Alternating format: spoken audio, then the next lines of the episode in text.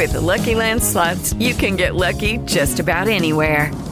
This is your captain speaking. Uh, we've got clear runway and the weather's fine, but we're just going to circle up here a while and uh, get lucky. No, no, nothing like that. It's just these cash prizes add up quick. So I suggest you sit back, keep your tray table upright, and start getting lucky. Play for free at LuckyLandSlots.com. Are you feeling lucky? No purchase necessary. Void where prohibited by law. 18 plus terms and conditions apply. See website for details.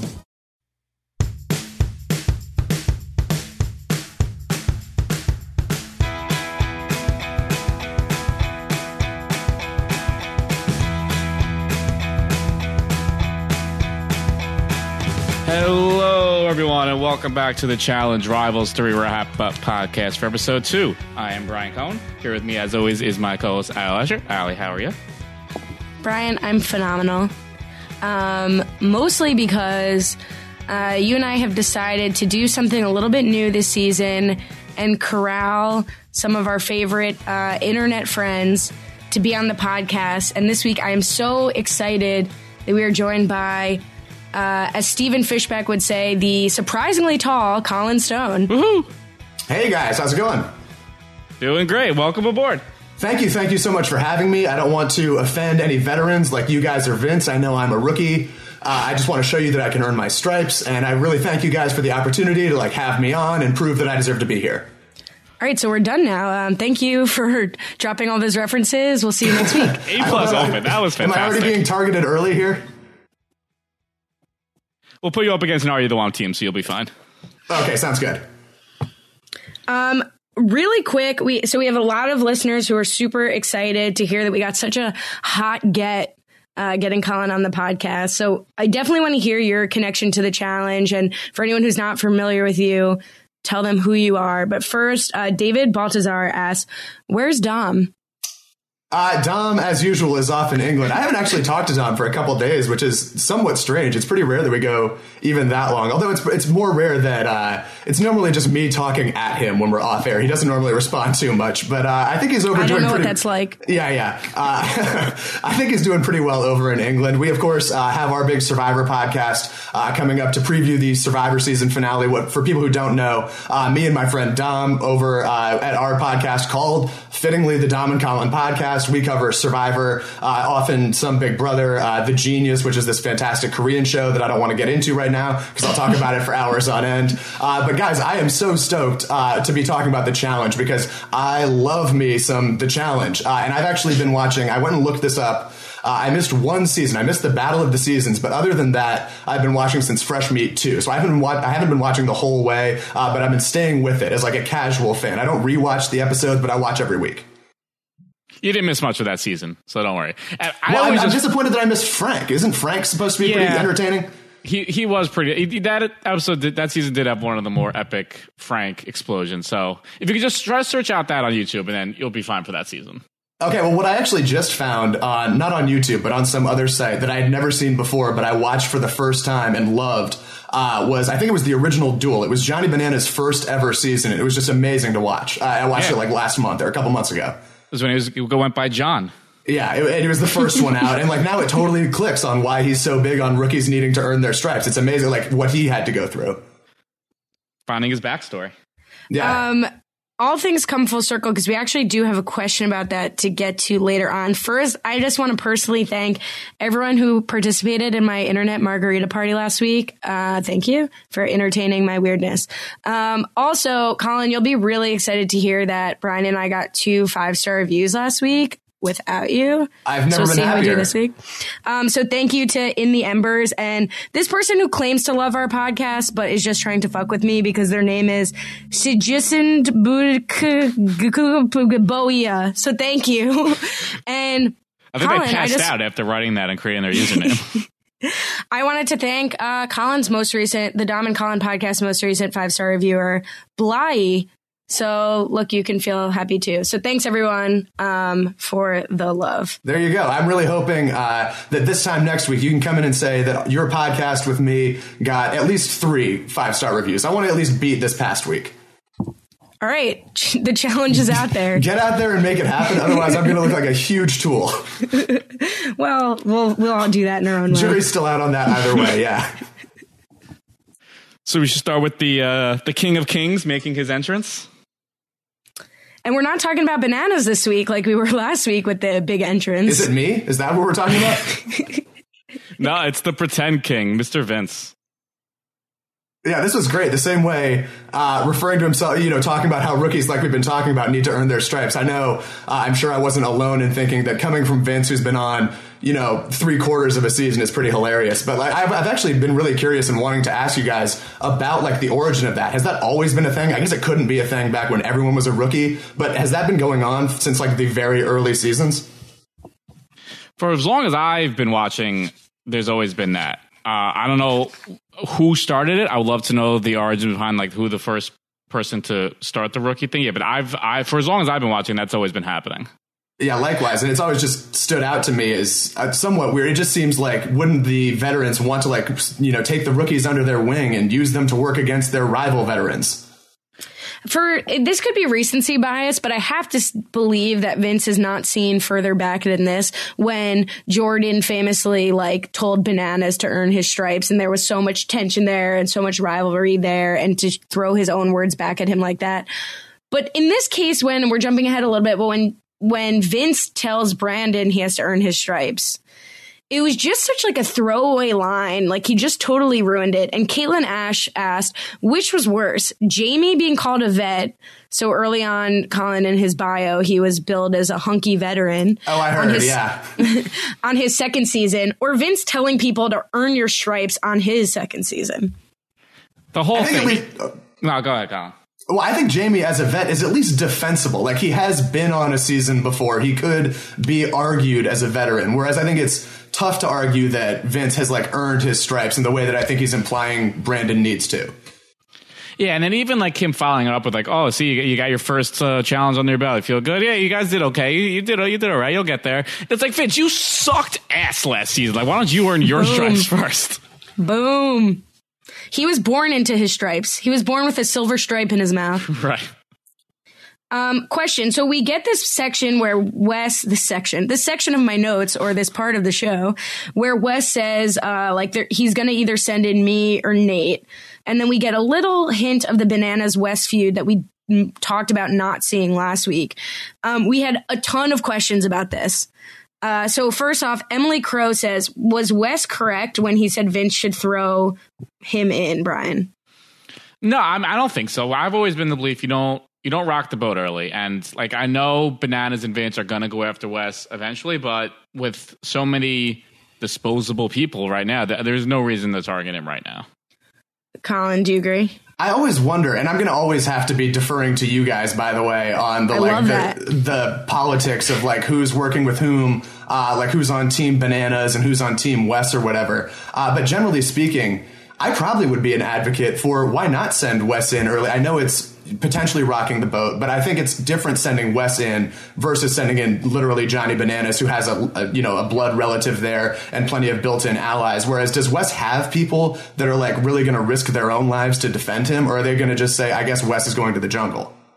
Because everything's so interwoven this season, and we haven't really seen how it's going to play out. I don't know if Brian you'd agree, but I think we're not sure. No, he doesn't have someone like a blood relative.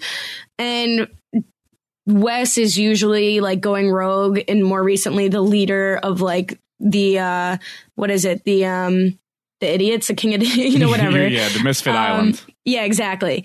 But um two things on that. One, please feel free to defer to me in all aspects of your life and I not sure just will. the challenge.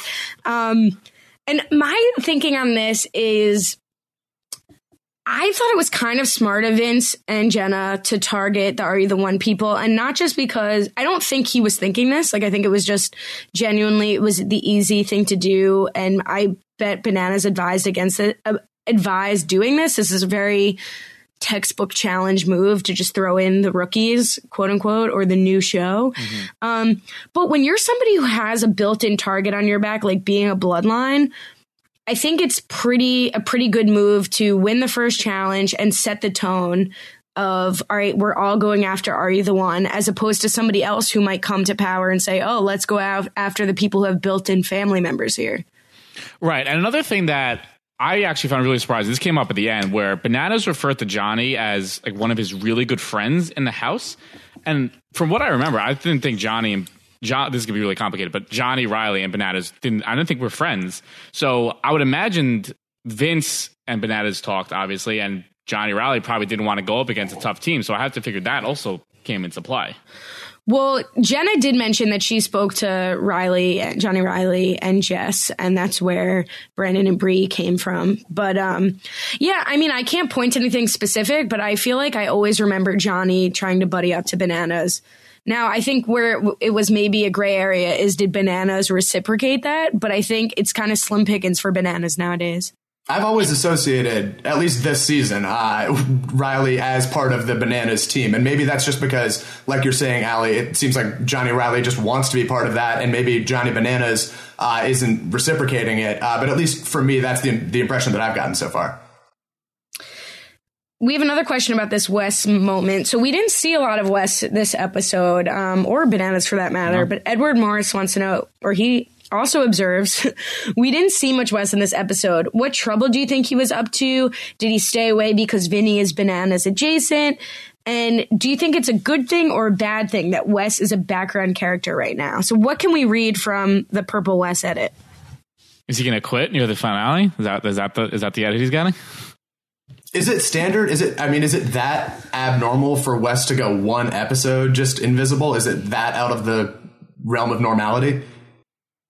I think in general, what they focused on this episode was bizarre to me. I mean, uh, Will Simon, who, if anyone's interested in, he's tracking the confessionals this season, and we hit a lot of zeros. Um, where at least everyone, from what I can remember off the top of my head, everyone in the first episode got some time.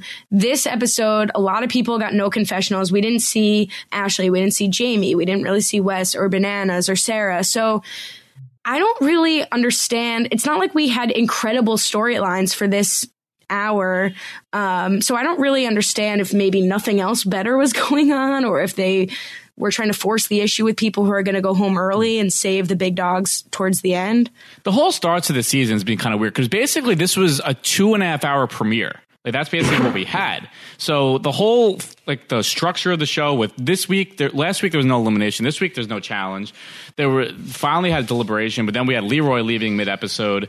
We still haven't had a club scene over this whole time. So the whole structure for this season is still kind of like taking shape. So I'm not. I don't think you can read anything into someone being more visible or not just yet.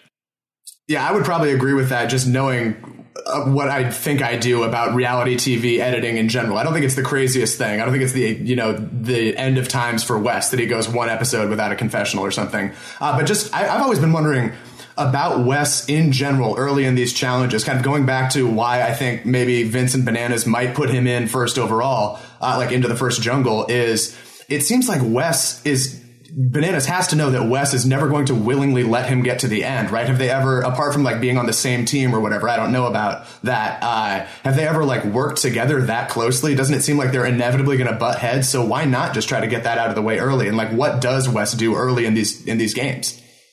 Yeah, they definitely have never worked together. They're always on opposite ends. But the interesting here is the fact that Wes is with Nany and up until last year, Nany and Bananas were always together, and then that kind of got rocky near the end there. So we don't really know how Nany feels about bananas. I kind of wish we had some confessional of her being like, you know, bananas, either bananas screwed me or didn't screw me last season. So now I'm with Wes. Now we're going to stick it to him or, you know, oh, we, we mend fences and we're fine. Cause if Wes, if Nany is back with bananas, then that could lead Wes and bananas to working together. The other thing is usually we see a little bit of a grace period because even though, you know, they may dislike each other, you know if the, the person going into elimination is going to be the person who lost the challenge. And there are usually some easy pickoffs here in the beginning where they're going to lose. I mean in this case jess and johnny were not a weak team. I think a lot of fear was involved with losing that first challenge. But in general, it's like usually a weaker team's going to go in in the beginning and it's like, all right, you could take a shot at bananas or you could take a shot at Wes right now. You know, they're almost definitely going to come back. And then now you've just stirred the pot soon. So we usually see like a game of chicken going on waiting for the right time uh, or the right competitor to be in the jungle to be able to take them out. it's probably also important for bananas in particular. Like if he is constantly season after season going to be preaching this mantra of rookies need to earn their place and veterans should get essentially a free pass for a little while. I think it's important probably when his bloodline is controlling who's going in and he's probably going to be viewed as responsible for that decision himself to be maintaining that tone himself, right? To be playing by his own rules.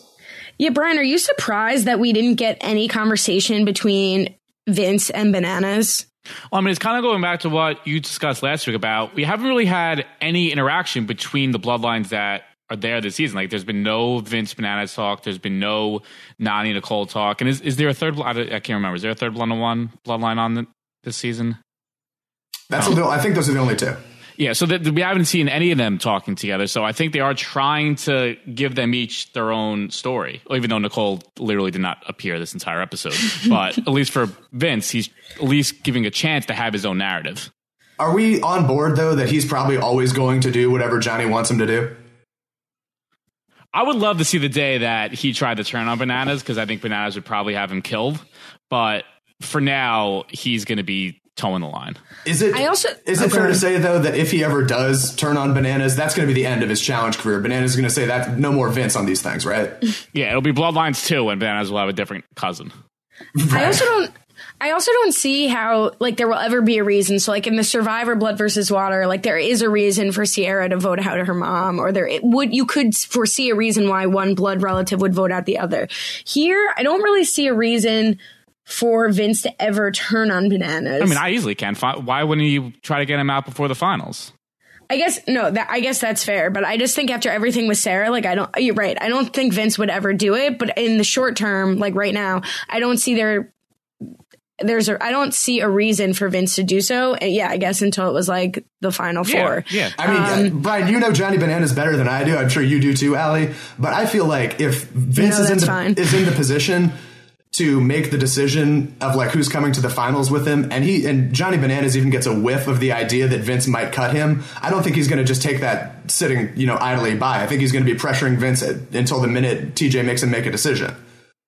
Right. Well, it's the way he treated Sarah. I mean, if he treated somebody who was barely his friend like absolute garbage for throwing him in, I mean, I think you could see b- bananas for the sake of family, for the sake of ego, and potentially because Vince is a guy, like I said it, uh, taking it on the chin. Um, but I just don't see Vince ever actually doing that, pulling that trigger. Yeah, I think it would be unlikely too, but I feel like if Vince even thought about it, Bananas would pick up on it and do everything it could to not let it happen. Definitely. Um, can we get into this medevac here that was just like gently dropped in and then quickly they ran away from it? Yeah, it was medevac. medevac. Yeah, it was so quick. Who do you think was in more pain, Leroy or Joe? Colin, the survivor expert?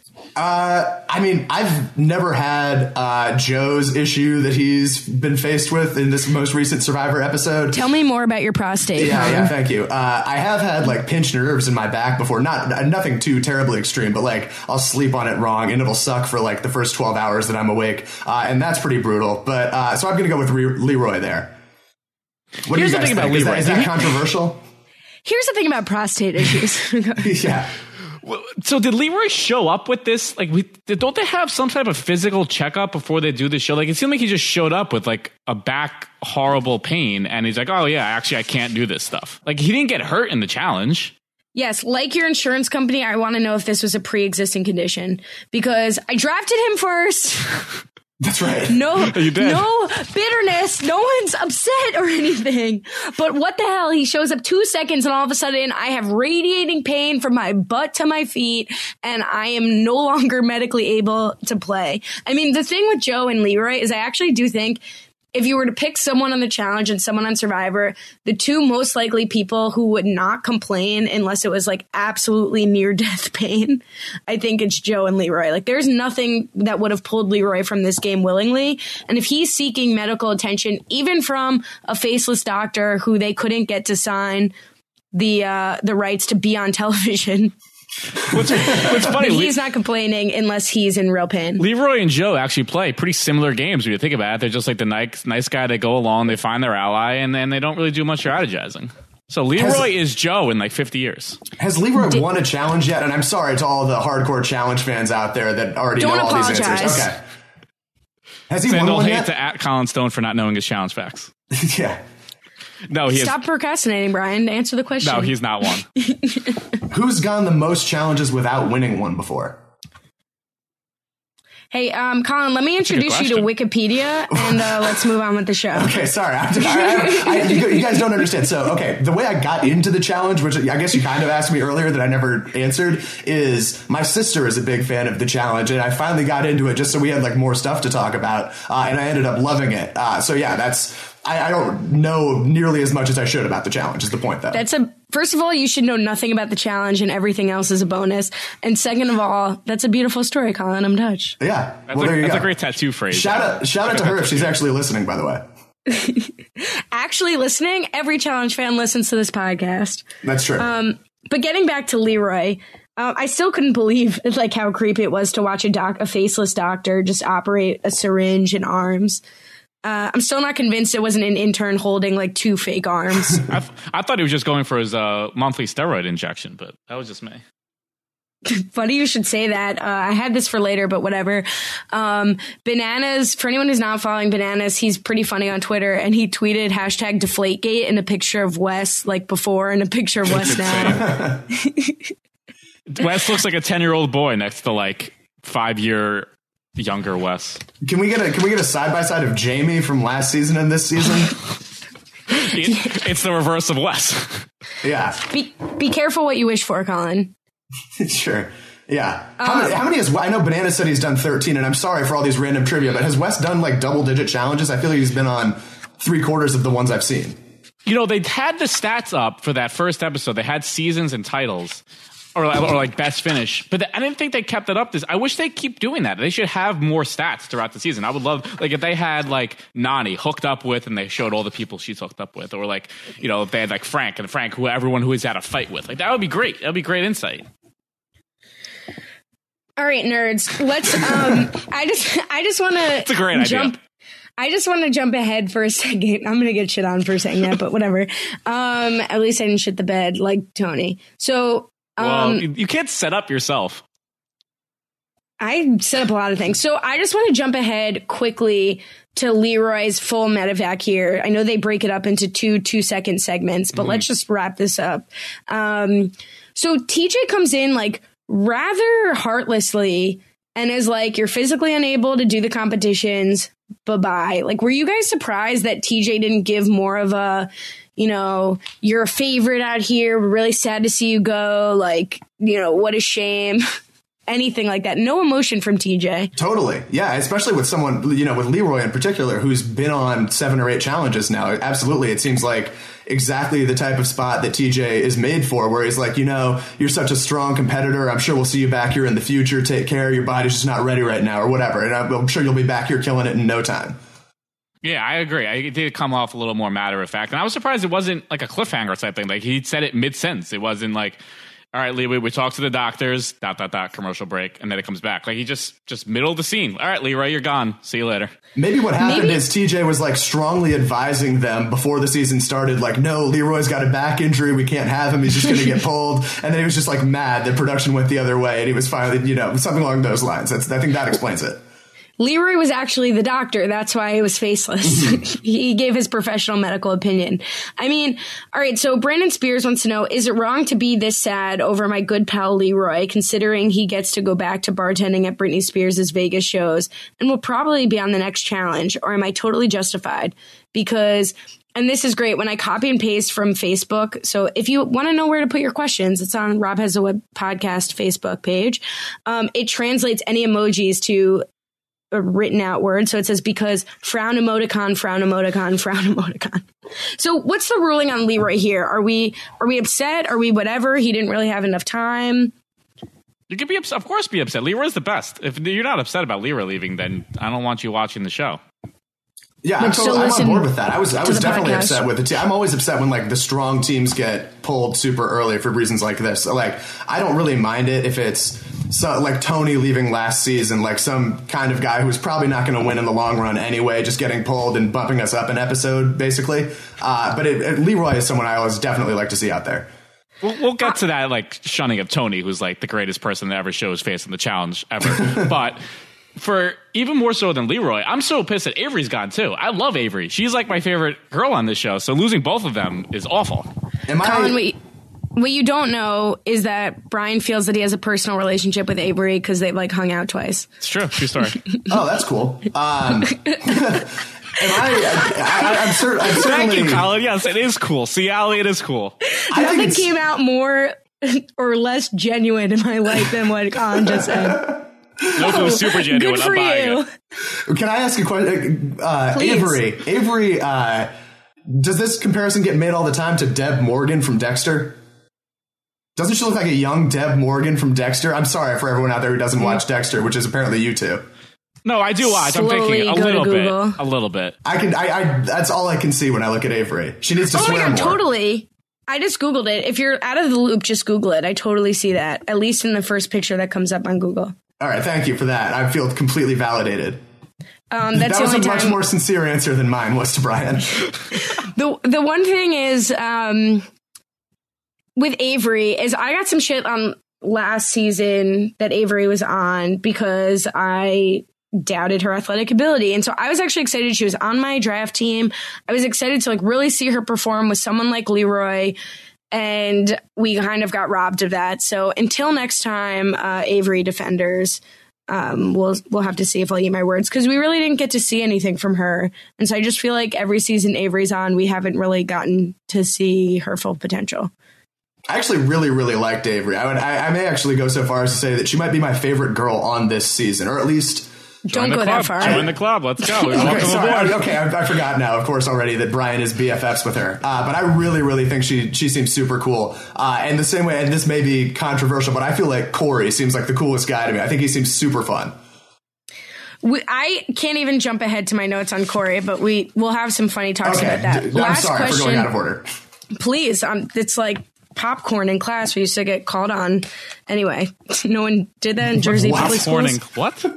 It's when everyone's like reading aloud and you don't know if you're going to be next or not. So like if I were reading a section whenever I want, I can say popcorn Brian and you'll have to pick oh up oh my so you'll God, know if like, I'm That's the worst thing ever. Well, good. I used to I used to count out the amount of people who were ahead of me in reading and I would like find my paragraph and just read it over and over and over again until it was my turn. Did anyone used to have to skim to see if there were any like funny words, like if they said breast or something? And you That's would why have to I read did that it. So I, had, I wanted to like prepare myself. I, I would always look for words I didn't know, like try to scramble and figure out as if 45 seconds from now I'm going to figure out how to pronounce like reconnaissance or something. now you all have better insight into all of our like childhood psyche. So back to Leroy for a second. It's widely speculated, aka widely spoiled, aka widely known. Um, what's going to happen next week. Somebody, two people are going to return to fill in for Leroy and Avery, unless MTV's just flat out lying to us, which they've been known to do. Nick Sabetta wants to know Are we ever going to get definitive rules about people being sent home when their partners get injured or kicked out? No, never. I would guess right, not. Just the same way, like on Survivor, we're never going to get definitive rules about whether or not idols get rehidden and like what the hard and fast rules are. I think it's just production playing it case by case. Yeah, they don't want to lock themselves into a box or anything. So why would they define anything? Um. Okay. Yeah, it, it, seems like there's no upside for them in defining it. Why not Yeah. give yourself the flexibility? Yeah, some weeks they'll bring someone random back for a finale. Other weeks you're gone after one week. Yeah.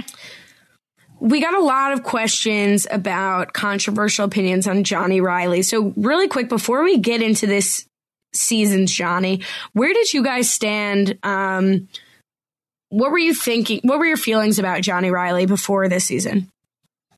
Colin, we I can, never- we think- yeah, go ahead, Colin. Okay, If sorry. you felt anything at all. Right, that's the thing is I never disliked him and I never loved him, but I was listening uh, to your guys' cast preview actually, and it was you, Ali, uh, who said I, what I thought was actually like really strikingly true. Is he comes across as like almost disinterested a lot. I think that was the word you used in a lot of his conversations, particularly with like the girls that he's fighting with. He seems like he just honestly couldn't care less at all. And I, we, like we saw this episode, uh, he goes and like pretends to pump up Jess, and then he immediately gives a confessional like, "Yeah, I didn't care at all. I just wanted her to not totally blow it for us." Uh, so I'm actually because of you, Ali Lasher, much lower on Johnny Portland than I ever otherwise would have been.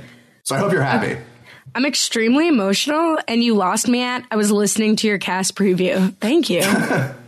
I'm glad one of I us I- doing listened this to, podcast. I listen to you guys somewhat regularly, and I've listened to both of your podcasts for this season in their entirety. And by the way, there was 13 minutes of dead air at the end of one of them, and I, I totally I planned out a walk to finish it at the right time, and then it was like it totally left me stranded. There was actually like a hidden message like halfway through there. So yeah, I hope you listen to every second of the of the. if you played Test. it backwards, actually, it was just our draft you, coverage. you get the meaning of life if you play that backwards. Okay, I, I didn't I didn't stay tuned long enough. I just fast forwarded like a couple minutes, and it was still dead air, and I was Oh, like, oh, someone it. dropped the ball. You missed it, Colin. I'm gonna mark this down like minute 25 to 29 is like my favorite moment in podcast history. um, Brian, so pre pre this season, feelings towards Johnny Reilly. I've always been a big Johnny Reilly fan. Uh, I think I always thought he's very genuine, very funny, and one of the more quote unquote normal people that's been on the show. So I've always been a big Reilly fan. I still am. Full disclosure, We're also best friends. Avery and Johnny were together when Brian hung out with Avery. So uh, make what assumptions you will. Can I ask you a question? Johnny- How, Avery what does hang out mean in this context? Did you hook up with Avery? Threesome. It was a threesome. Yeah, it was a threesome.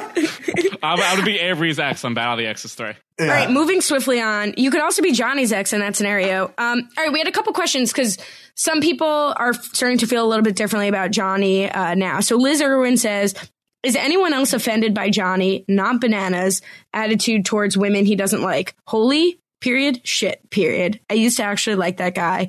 And then Keith Keefe who a fantastic name, so kudos to your parents, says, Has Reilly rubbed you guys the wrong way? I know you guys hate Jessica, but he's been very whiny and negative on his real world and challenge appearances. I thought Reilly was supposed to be this likable guy and never saw it. if you look closely at that conversation he has with Jess, where he's trying to pump her up, she, he's basically like, "I just need you to not blow it for the team," and she's like, "I'm totally on board to do it for the team. I just need you to not be a dick to me." And he basically says, "No can do." So I think it's like this is fair I- criticism of Johnny Reilly. I would say. It, it is probably fair, but I just hate Jess so much. I just I can't stand her that I'm perfectly fine with someone treating her like crap. I, and I'm sure that makes me horrible, but I am. I, I can't stand her. So if he wants to shit on her, I'd go for it. All right, you're totally right about one thing. It absolutely makes you a horrible person. Everything else you said, I totally disagree with, and here's why. Because I actually, you know, I'm normally on the same page with you about Jess and Colin. I look forward to hearing your opinions about Jess in a second. I actually thought Jess had potentially the best episode she's ever had on MTV this episode. Other than fake breaking up with a boyfriend. No, full on. This was the best. It's not. I'm not comparing it. I'm not saying she's had the best episode of anyone to ever be on MTV. I just thought Jess came off as more likable than she ever has. Um, a couple of things. I think it was great of her to stand up to Johnny when she had that first confrontation with Johnny. Johnny had absolutely nothing to say. Everything she was making valid, concrete points. The only thing I didn't like is when she was like, I'm a woman, so I'm emotional AF. Like, okay, whatever. Everything she said after that was to the point, spot on. And Johnny had absolutely no defense except to be like, oh my God, like, see, this is why I can't talk to you. Like, it was so, she so got him. And then to her credit for the game, she she took a dip in the pool, came back and spoke to Johnny basically as he wanted to be spoken to and just said, "All right, you know what? Forget it. I'm just here to play. Let's do it." And so she conceded, but I also liked how she stood her ground. I was really impressed with her, and we'll get to the phone conversation with her boyfriend, but overall I thought she came across as very reasonable and very self-aware. I just find it's I just find everything she says to be so disingenuous and so fake and so calculated to just fit the show. Like she just wants. To. So to you think she's smart? No, not like well, smart in like a evil like TV genius way that she just says things in like the show and her confessionals that she thinks the producers want to hear so she can get screen time. Even How with- is that different than bananas? But sh- it's it just comes across as just so fake, and I'm sure I'm like I sound like a big hypocrite, but it just seems so fake. And because at least with bananas, it like creates a bigger story. For her, it's just like creating her own story.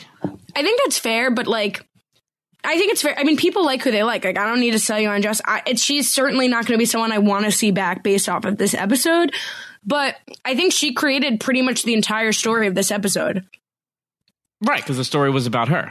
This was her I day, mean, right? Like this this was Jess's big day. It's not it should it be that big of a surprise that this is her best episode ever? Well, what what were your feelings on her this episode? Uh, I, I mean, I thought she uh, certainly had a very strong episode, certainly for her, and Jess in general. Uh, I was someone who I like Jess enough. Like, I, I, I guess I should preface all of this by saying I don't view the player like I love literally everyone on the challenge. Like even the people that I don't respect, which is a lot of them, I still for like I feel like the challenge is a show that knows exactly what it is, and these characters know exactly what they're doing out there, and I think everyone and to use TJ's phrase, kills it for what they're supposed to be doing out there. And I think Jess, I, I would put in that same camp. Like for me, I don't watch professional wrestling, but I would imagine it would be similar to the like. I love. wa- I, I don't mind it watching Jess like cut a promo, or like the same way I don't mind it with Johnny Banana, Bananas. Like I'm a huge banana guy. I'm a banana man, I guess. Uh, so Jess, I feel like just she knows her role on the show, and while she does seem to like love the attention and really play into it and play things up, uh, to me that's never really bothered me too much. I really like having her on these seasons. That's a very uh, Mitch perspective. I mean, Last season, we determined that if you just love what you hate about someone, then you'll love them. Yeah. Look at you. You're so enlightened. Hashtag Mitch Watch. Boom. Why can't? Where's um, Mitch? I, as much as I love Corey, can't why, why can't we get Mitch back? Because the I don't think the producers or the people in casting listened to our podcast and were able to appreciate Mitch before the end of the season. That doesn't producers sound right. listen- I, I'm sure they're listening. if they listen to our podcast, they would do each episode as like a Where's Waldo, and they would just stick Mitch like somewhere in the corner, just photoshopped in, and like hope that we could spot him. That's what. That's the dream. Which seems to be exactly what they did. True. All right, one thing I want to say. I pulled this question just for you, Brian, with you in mind, because when I saw this episode, I thought of you immediately. Nick Sabetta says, bringing back the power team dinner, good decision or the best decision the challenge has ever made? I love the power team dinner. That- It was always so. It was always so awkward. I'm always so curious about how they chose the food, and I love the fact that Jenna once again, like in case we like forgot that Jenna like doesn't eat anything. She won't even eat like a fancy dinner. She's like, I don't know what any of this is. I'm not eating any of it. And that's that, the Jenna charm. Is just it just escalates every episode. yeah. So I lied. Jenna is my favorite girl on this season. Yes, yeah, I, I agree. I, I love think Both are liars. I'm sorry, You Avery. I'm sorry. Jenna is far and away number one. She's the best. Yeah, and by the way, it reminded me because I think one of them was at the dinner, maybe not, but uh, going back to Vince and uh, him being all entitled. Did you guys pick up on the music that they used during a couple of shots of him about like heavy lies the crown and like it's good to be king? There were a couple different times that they used the music as like uh, to like tell the Vince story. Yeah, I was waiting for them to break out Triple H's theme song. King Yeah, of yeah, yeah. That's a wrestling I- joke, Ali. I personally, I thought the uh, the the power dinner, whatever it's called, I thought that was great. I thought that was one of the best parts of the episode. Honestly, was them just sitting there in silence. Like it's it's hysterical to imagine like what even they would be what they would come up with to talk about if they had like eight hours of, of nothing else to do but sit in a room and talk to each other. Like would they even talk? Yeah, this was a real uh, meeting of the minds, meeting of the brain trust here. My eyes were physically sore after this scene from the amount of Liz Lemon style eye rolls that happened. I mean, Jenna literally looked like, and I don't know if you guys will understand what I mean by this, um, or maybe you do, and then I'm sorry. Jenna looked like the disinterested girl who goes on a date just for the free meal. Like she was sitting there, like, oh, okay, Vince, yeah, like let's get some people down to our kingdom, sure. Like plays with food, plays with food. Like can't wait to leave, can't wait to leave. Yeah, not ringing any bells. Definitely not. Um, all right, whatever. Good for the people you date. So, um, one Liz Irwin says, "Is anyone's ego as unjustifiably bloated as Vince's? He wins one comp due to his badass female partner, and he thinks he's the cock of the walk." I'll say this though, for one thing in Vince's defense, like I know there was the, the music playing and the Thomas cutaway, but I don't think Vince actually said anything that made him seem so cocky. Like even talking to Jenna, like he seemed pretty respectful. He was like, "All right, this is what I think. Like, what do you think? Oh, good. At least we're on the same page. All right, let's do that." Like he didn't really come across, at least what what he said, as being like a big cocky douchebag. I don't watch Are You the One uh, or The Real World, but I feel like Tony and Devin, at least from what little I've seen of them, could give him a run for his money. Yeah, I mean, th- I kind of agree. I actually didn't think Vince had that bad of an episode. I think it's also like there was nothing else really to show and a lot of it was done in post like so a lot of it was done by other people's confessions other people receiving vince. I mean when he said i want to welcome some people down to the king's dinner i mean it's in fairness to vince he doesn't know how to act when he's won something because he never has. Um my favorite part of this is when Jenna explains that they're not putting in Nate and Christina, which they wanted us to believe was the ar- obvious target because they're going to hold that layup. Um, Lori Delgado says, "How great is it that Jenna is now calling people layups?" Yeah, Time is a flat time is a flat circle. It's great. that is pretty amazing. I mean, I remember uh, Jenna's first first season, Ali, uh, like ranting to you via Facebook Messenger every week about how stupid they are for putting them in, and like how Jenna and Jay should never see an elimination because they should just be carried to the end to lose. Um, the the beginning of bananas hypocrisy. I hope pointing out bananas hypocrisy. Nick Sabetta says, "Is bananas going to now disown Vince for keeping Nate and Christina as one of their layups?" Wait, why would he do that? Because it's garbage to keep a weak team in the end. Like you can't send bananas home because you you need to have the strong teams in the end. Like God forbid anyone keeps a weaker team. You're afraid then.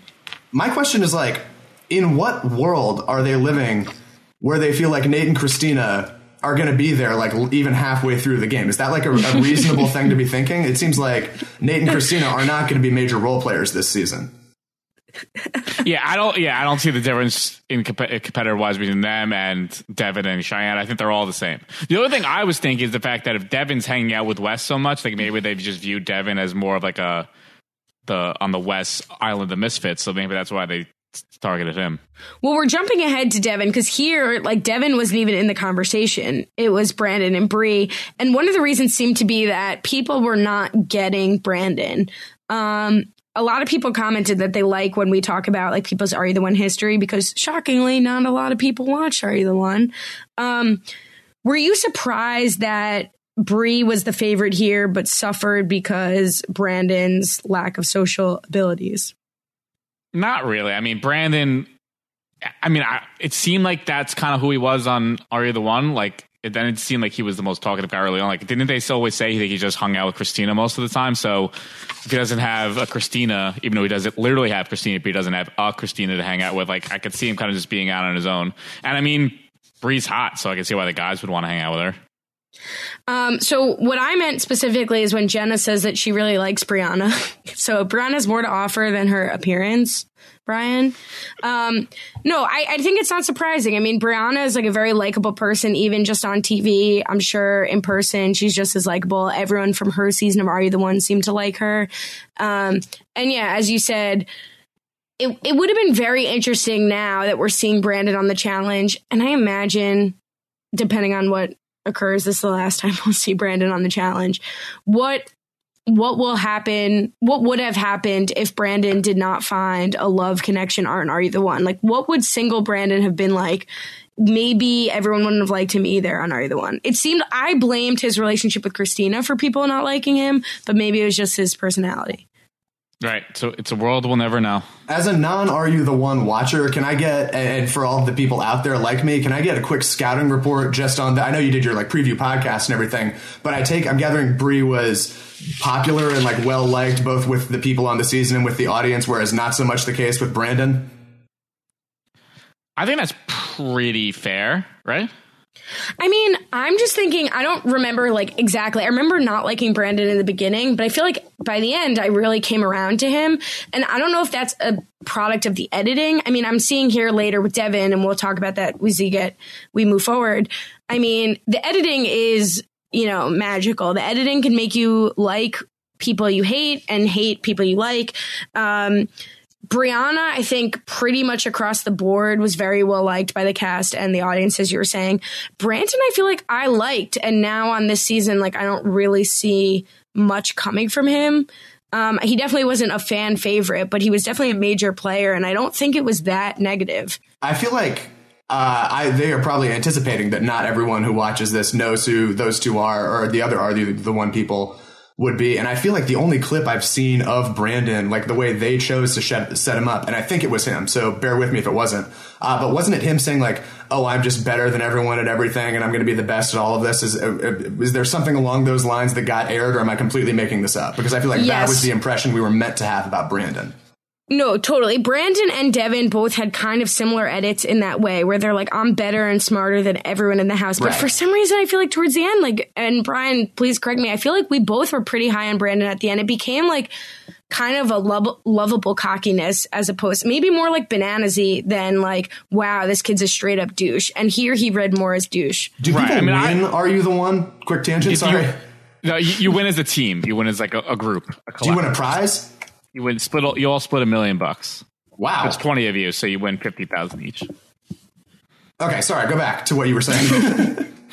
No, I, I, I think I, I was pretty in on Brandon for most of it, but I definitely saw the other side of it, how he could easily come across as like a cocky douchebag that people would, would grow to dislike. But I think we both were on the positive sides by the time the season ended. I was disappointed last year that you said that you think this is going to be his only time on the challenge because I feel like he, you know, with a few years under his belt, a few more challenges under his belt, could be uh, really entertaining once he becomes like one of the alpha dogs.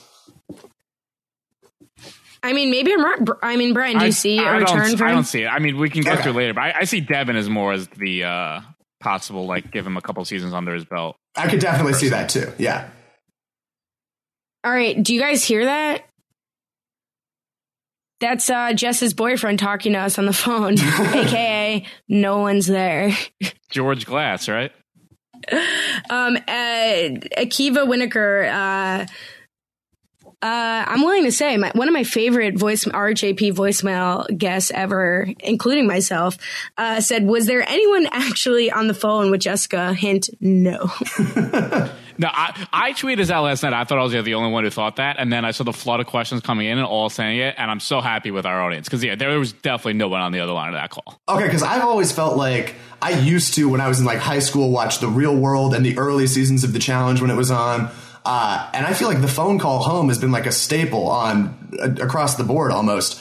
Ha- Has it always been fake? Have I just been a patsy this for you know for my entire Challenge and MTV viewing career? No, Well, the she- key.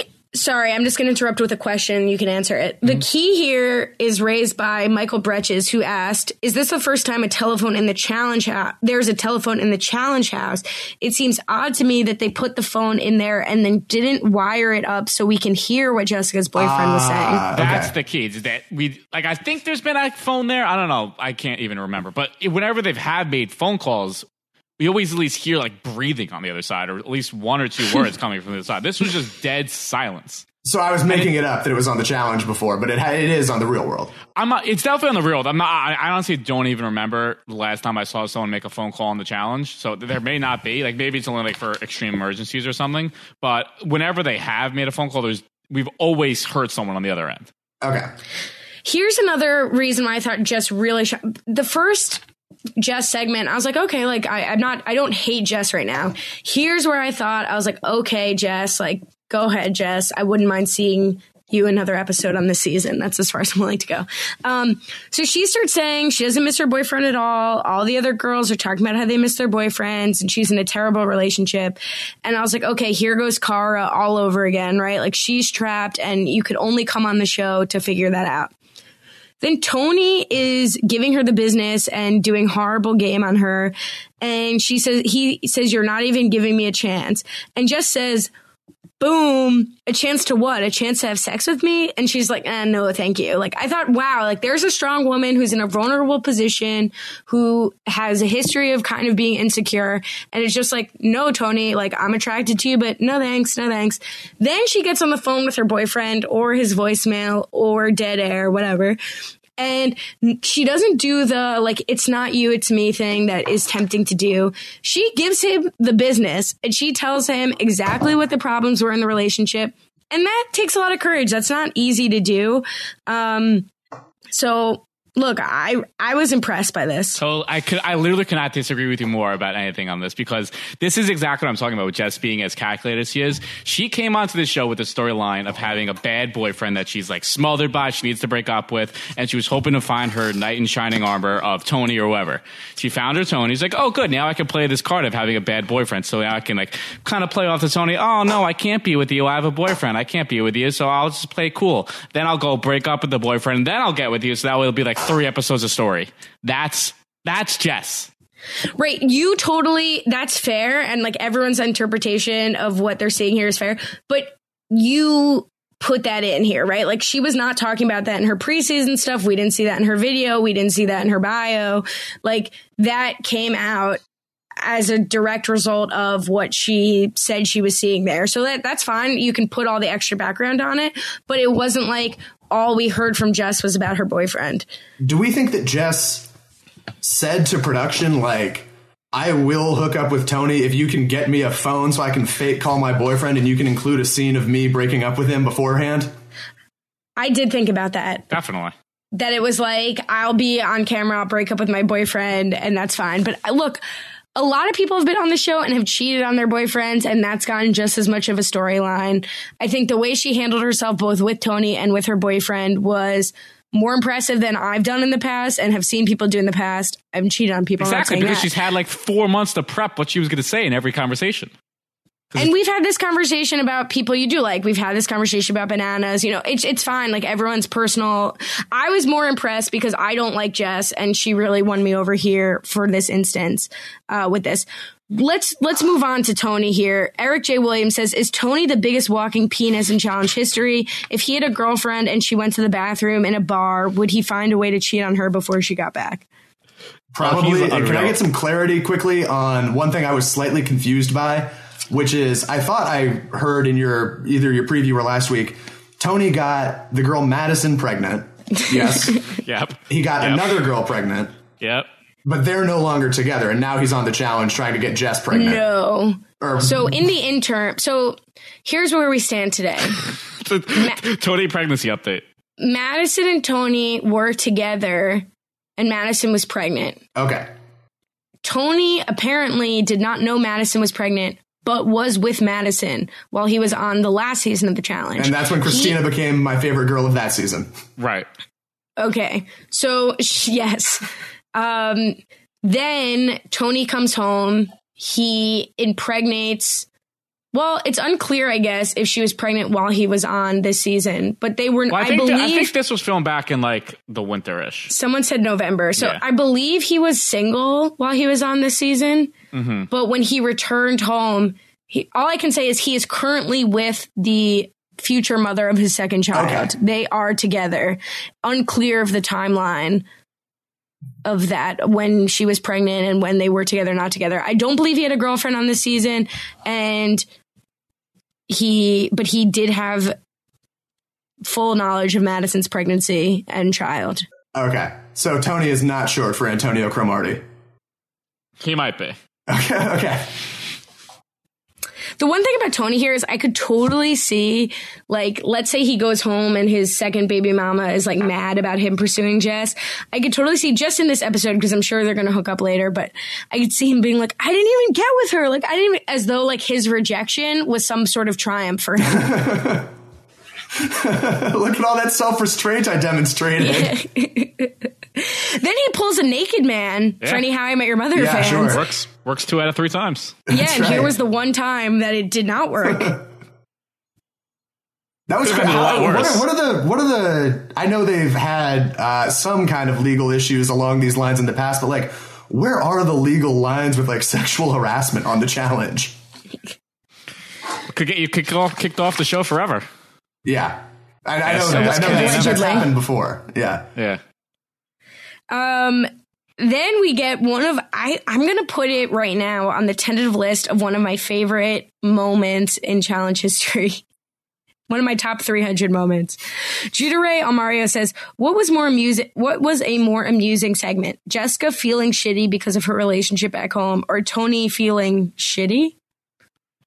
Them being dubbed over each other happening, like them each telling that story was what made that scene perfect. Like if they, each one of those scenes was happening individually, they would have been good, but like not great. But the fact they kept cutting back and forth to like Jess supposedly having this heartfelt breakup and then Tony not remembering if he shit himself, like Yeah. that's the that's the child's in a nutshell. Right. uh, Yeah, it was perfect the way that they edited it together, where like they have this big conversation on the patio or whatever, and then to see the fallout, the the disparity between the fallouts, where she's freaking out and calling her boyfriend, intercut with he doesn't remember if he shit himself while he was naked in her bed the previous night. Uh, really, really strong stuff. This for me is what the challenge is all about. Yeah. To- totally agree. Um, and and one thing that was of interest to me here is because then we're going to go into the deliberation where we already talked about Leroy's exit, and it's like we spent more time focusing on or establishing Jess's freedom than Leroy leaving the game. At this stage, like we know more about Jess and her boyfriend and Tony's gastrointestinal distress than we do about Leroy's exit. It's been a weird start to the season. Um, really quick, because something else that's weird is we've seen a lot this episode and even last episode of Thomas's confessionals. Like when Leroy leaves, we go to Thomas for the reaction. Early on, we get another confessional about Thomas, like about Vince. And it's like, I, I just, it stuck out to me, like, why are we seeing so much from Thomas? And it also stuck out to Emily Crow, who said, Does Thomas feel like he needs to play the role of antagonist this season if he has any chance of coming back, such as when he said he wasn't sad that Leroy had to go? Why are we cutting to Thomas for all of the like villain edit comments? Oh, I, were, I was really hoping you were going to be a Thomas truther and say he was getting the winner edit. I'm not saying he's not. I'm asking you why he's getting the edit. Well, Thomas, I, I don't know. Thomas to me stood out as not anyone that was like particularly interesting, positively or negatively. I was surprised that he kept getting asked back. I think maybe he just feels pretty confident that he survived the wrath of Abram. He's like still alive. He's like, oh, if I could survive that, I could survive anything. But I think to to Colin's point about being a Thomas truther, it's like there's got to be a reason. I feel like it is very much like Michelle in the season of Survivor. There has to be a reason we're cutting to Thomas for the response of Leroy's exit. Like we're cutting to Thomas at, at these major moments. And it's like, why are we giving him, why is he the narrator of this story? Well, isn't there? I don't know. Maybe it's to come in to replace Leroy and that team or someone else or whatever. But we do know that there's another guy coming in. Maybe Thomas does get like medevac, and that's who leaves. Whoa. Whoa. Ooh, we got I, deep. I don't I don't know that there's anything to to sustain that, but I enjoy the uh the wild uh pulls. See, I don't know enough about the challenge to know why that's such a crazy speculation, but okay. Well, that somebody has already been medevaced and yet he will not be replaced, but Thomas out of nowhere will be Oh, medevaced okay. and replaced. That's why I'm like, oh, okay. I well, yeah, I don't know. Maybe if it's like I could see it because didn't Abram and his brother come in like way into the season where maybe they'll let Leroy and Avery leave early because you know we've got some time to kill. There's still a ton of couples mm-hmm. left, but maybe they get deep into the season and then they don't have any more time to kill or whatever, and they need to bring someone in. I don't know. No, that did happen. Okay. yeah, fair. Yeah. I just I just think reading into too much of MTV's edit is is a is a fool's errand. Like I know they usually have like the overall winners at it, but I think like from episode to episode, even within episode, like they're not the greatest storytellers amongst like besides like the winner. So I think they just randomly pick or just whoever has the best soundbite at, for certain moments. Honestly, That's fair. I mean, we don't see Simone at all pretty much this episode, and yet we see her partner a thousand times. So Right. go figure. Can I ask one question just about someone else that we haven't seen much, and thus I'm not sure when she's going to come up? Where's Nany th- this episode? Nany was not going to come up at all this episode in my notes. I like Nany. Where I feel like she's someone that I. She's another one of the people like Bananas, like Wes. Like I would be happy having Nany on basically every season. both both the Gonzalez's were uh, completely MIA. Yeah, I mean, Brian and I both, as of last season, felt like Nany could use a break. We'll see what happens. I mean, she keeps oscillating. I feel like we got we used to get crazy Nany. Then we got like Nany, who's going to be overly self conscious about like being accused of being a slut.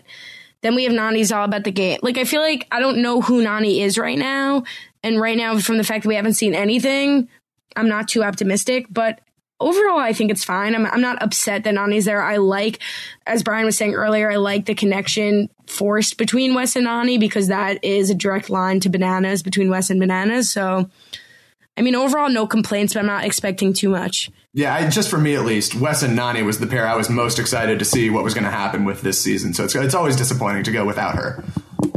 All right, should we get to the twist? Super twist. Colin, are you ready? I'm psyched. I can't wait. And actually, Wes and Nany tie into that for me uh, in, in somewhat of a way. But you, I'll let you set it up. You're the host here. I don't want to do anything. Brian, Let's do it. I please. said, I said super twist. Oh, you want to explain the super twist? I'm just teeing it off to you. I'm throwing you a softball, man. Swing. Instead of instead of nominating one team, you nominate two. Whew, Well that was exhausting. Well, can- Um, I'll get into why I feel like this ties into Wes and Nany. Is I, it I figured seems- you had a question to follow it up. what's that? No, no. My question was, let's talk about the twist. Yeah, well, I feel like it's kind of it's almost the the winning couple is now like to put it in Big Brother terms like HOH, where they're they're going to definitely have to nominate at least one team that is always going to come back no matter what and be mad at them. It feels like this season, probably more so than ever, if there ever was a time to not want to win the challenges, this might be it. And in particular with Wes and Nany, I feel like if their status is kind of up in the air, I feel like maybe one of the worst things they could do is cement like their allegiances by winning a challenge and nominating people. I feel like playing the middle could be like right where they want to be. We do have a million questions about the effect it will have on, you know, motivating people to win or not win. Really quick before we get to that, I think just this instance where this will be the one time where they didn't know, they were told they'll send in one team to elimination, they deliberated, yada, yada, yada. They were sending in um, Brandon and Brianna, and all of a sudden, oh, send in another team. I think Cheyenne and Devin got totally hosed here. Not that I thought that they weren't going to be up for elimination in the future, the near future. I just think it's like to have one team suffer the fate of having no opportunity to strategize or be a part of the real deliberation. And just off the top of their head, they have to think of another team. I don't know. I thought that was like pretty, pretty lame. Did you also think that Vince and Jenna got screwed?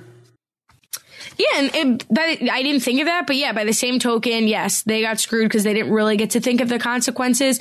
It's an advantage that it's early on and they can just say, "Oh, are you the one?" and it's no real skin off their back. But yeah, I mean, it's not great. Yeah, I, I, I agree both ways that everyone gets screwed. But this, I feel like this is like what the challenge does. They just they're always very secretive about their rules, and someone always gets screwed. And it's like you kind of just have to adapt. Like, yeah, it sucks, and it really sucks for Devin and Cheyenne. But I mean, that's just kind of what the challenge usually does. Is usually something that pops up that you can't really ever plan for, and you just have to move on and deal with it. Right, the same kind of way. Like I'm sure when uh, I think it was actually Johnny Bananas and Nany won like the Redemption Island thing on whatever season that was. Like to me, I, I get why, especially on a show where they're bringing back a lot of the same people year after year. MTV wants to keep it fresh, even though we're doing the thir- third iteration of Rivals. Like they want to have like the element of surprise. I think is a huge factor for them still. And so, like, while I agree that the, the pair, uh, Devin and Cheyenne, got totally screwed, and I also think Vince and Jenna got kind of screwed uh, for being the first people put in that position. I, I completely understand why the producers would would do it that way. I don't fault them at all for it.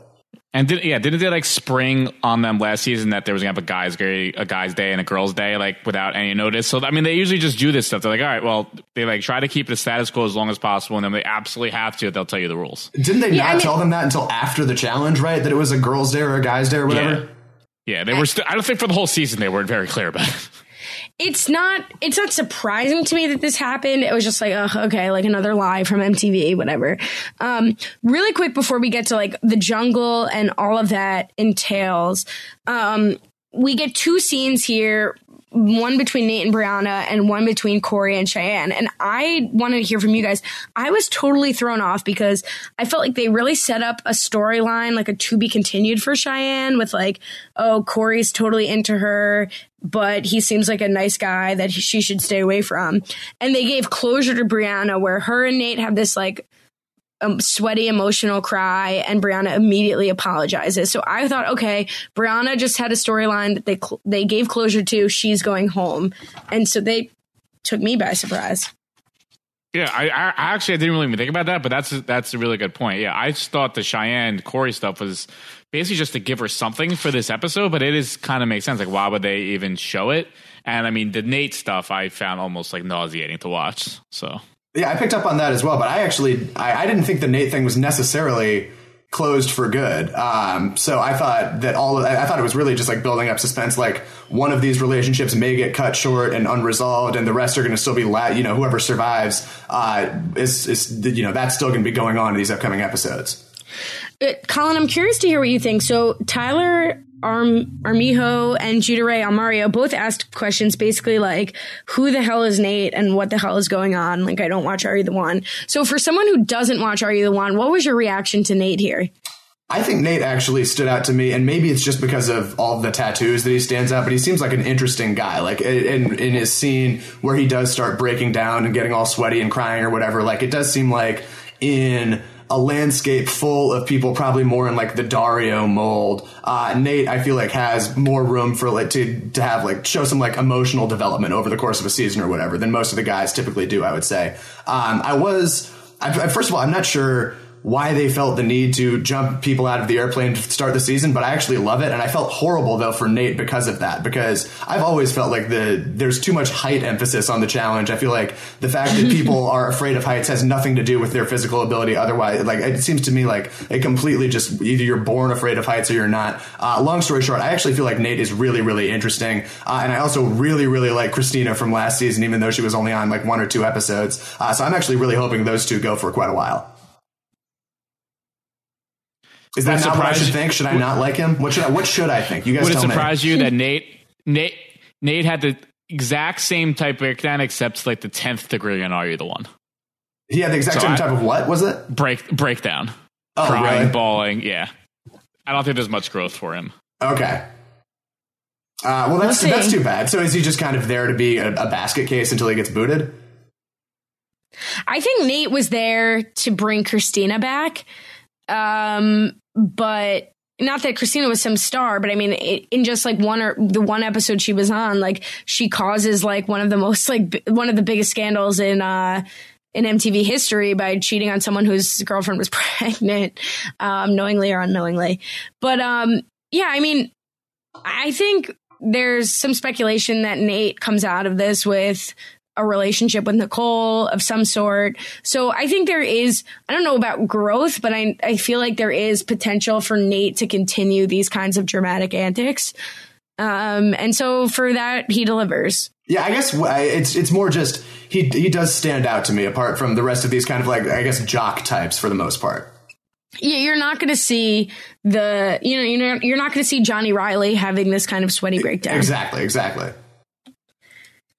Um, as far as how the the jungle actually works, which I love that Corey is still calling the pit, um, because he's only he's been on one show and that's it. It's the but, pit but, for life. But he's a veteran, so exactly. Um, so many questions. So Brian, do you want to set up the skull thing? Because I never write down the details of the challenges or anything like that.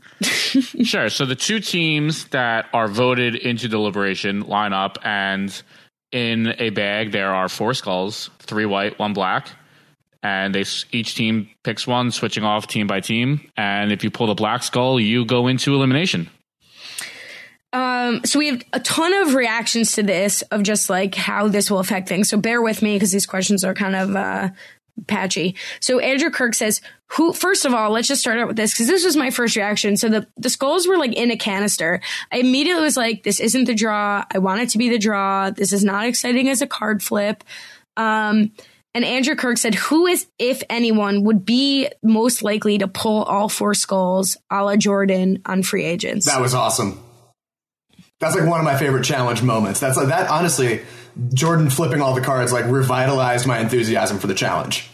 And what could they do now? Do they pull all the skulls? Do they pick up the canister and dump it? Dump like, it, yeah, dump it. That's what I was thinking. Just dump it on the ground. Um, and who do you speculate could do that? Uh, good question. Uh, I don't think that's first of all anything Johnny Bananas or Wes would ever do. I think if they can stay out of the the pit, then they will. Yeah, hundred percent. They would be last on the list for me for who would do it. They, they, would need to like try to like rile like someone like Devin. I feel like would be someone you could like almost trick him to do it, like rile him up and get him to do it. Like you need someone who's like cocky and arrogant, but someone who's like new to this that you can possibly manipulate to do it. Because I feel like Jordan was kind of like like they definitely didn't stop him from doing it. They kind of like egged him on to do it. So you need someone like that. I think your prime candidates for it are a Tony, a Brandon, or Dario. Yeah. Dario, hundred percent. I was looking at Dario too. Yeah. Yeah. It's somebody who's gonna d- hate the powers that be so much that they're gonna want to do it to go in against a Wes or a Bananas. Like that's the thing. There's no one as much as these big guys hate people, whatever, for the show. There's no one they hate more than they would hate to lose the money. And so it's like I feel like Dario or even Brandon or Tony could get convinced that they hate someone as, enough to want to take them out. It's like a t- it's a real rookie move. Well, not only is it a rookie move, it's an I'm establishing myself as a big challenged character move, and I want to keep getting asked back move. Right. Yeah. Yeah. Dario Dario is the perfect guy for it. I feel like, yeah, when you're a rookie, I feel you know in your first couple of seasons, like it, see, it does seem like becoming the next Wes and Johnny Bananas and Sarah is like the the long term highest winning money play, Mm-hmm. uh, and it seems like doing stuff like that is the best way to secure your, your place, getting invited over and over again. Right. What So you? re- oh, go ahead. I was gonna ask, what did you think of no cutout to like Johnny Reilly being like happy the draw is back? Because there was a whole like during his season of free agents, like he was the king of the draw. He was like so happy the draw. The whole they made a thing on the reunion about it. Luck of the Irish. I really thought we were gonna get like a little cutaway to him, be like, "Oh, nice, the draw is back. This is the best." See, I I think the they're really. Yeah, I think they're really trying to differentiate this from the draw. I think that's why. Like, it's not the cards. It's not the same setup where, you know, a certain percent of losers from the challenge automatically go in and then one team's voted in. You know, it's not like everybody's up for it. It's like, it's way less than that. So I feel like they're trying to, for some reason, differentiate it from that like the the challenge like repeats themes repeats formats repeats names of things and i don't think they're going to call it the draw or allude to it being the draw if they're not going to go full stop with it Bad call, in my opinion. I feel like the draw was awesome with the cards, the wood on wood, like slaps down like Yeah. a uh, when Whoa, you when now. you're like doing a take on like a film set versus like pull out a skull and hold it up like your Hamlet or whatever. Like it doesn't have the same uh, visual appeal or aes- aesthetic appeal or sound appeal. It, it just seems like go back to the draw. I love the draw. yeah, I agree. I- the draw was one of the best things they've added in the show in a long, long time. i totally agree but they're not able to do that in a paired format and for some reason they're committed to this paired format Why aren't they I able mean, to do I'd it in love the to see format? another- This is well essentially how, the draw. how does it work well no it's way less people right because you're in teams so it would basically be all right so you want them to go up to a stack of four cards Yeah. and as Well, just have say- less. Just have less cards. Just only have like three people in the draw every time. Right. I mean, I just think it worked so well because it was a free agent season, because it was, mm-hmm. all right, I'm going to, these amount of losers can go in. When you're in a team, you already double those amount of people. And it just, I don't know, I just don't Well, feel like the optics are as good. I mean, I it- it agree was the draw was great. It was double the amount of people, but it was never like guys going against girls. So it was it was still thirteen and thirteen. at Right. the But then you'd only have one draw. You don't have the two draws. yeah, I guess so. I th- what I was thinking is just instead of pulling skulls, you still just have the, the four people doing it, but you're doing it on that big draw board rather than pulling skulls. Like I just literally meant the mechanism that they use to determine which of the two teams goes in is what I would like to see changed. Yeah.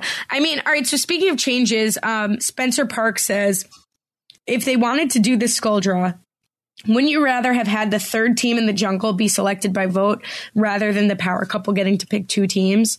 Uh, then have all three teams draw skulls instead. So basically, right off the bat, what can we do to make this better? So wh- what was his suggestion? So this, so he said, and both suggestions I really agree with. One is why are the power couples naming both teams? Maybe let's one team get thrown in by the power couple, one team by losing the challenge, and one team by group vote. And then on top of that, let's have all three pick pick skulls. So that's the biggest difference between the draw is the losing person is automatically in. Oh, Well- now I'm forgetting the draw. Yeah. Well, th- that's the biggest thing that I agree with. Is that that was the thing that the draw screwed up. Why that they needed to fix because that was why we had Leroy like purposely sucking every time because he would finish in the back, but he was just going to the draw, so it'd be fine. So I no, hundred percent, the losing team should automatically be into the elimination. Maybe that's what I don't like about this. That there just wasn't enough, like to knock one team out wasn't as exciting as, okay, who's going in? Right. The like big- there was more anxiety inducing when you went to the draw and you didn't know who the elimination was going to be. In this Right. case, it was like, all right, it's going to be Johnny and Jess, and then which of these two numbskulls are going to go out?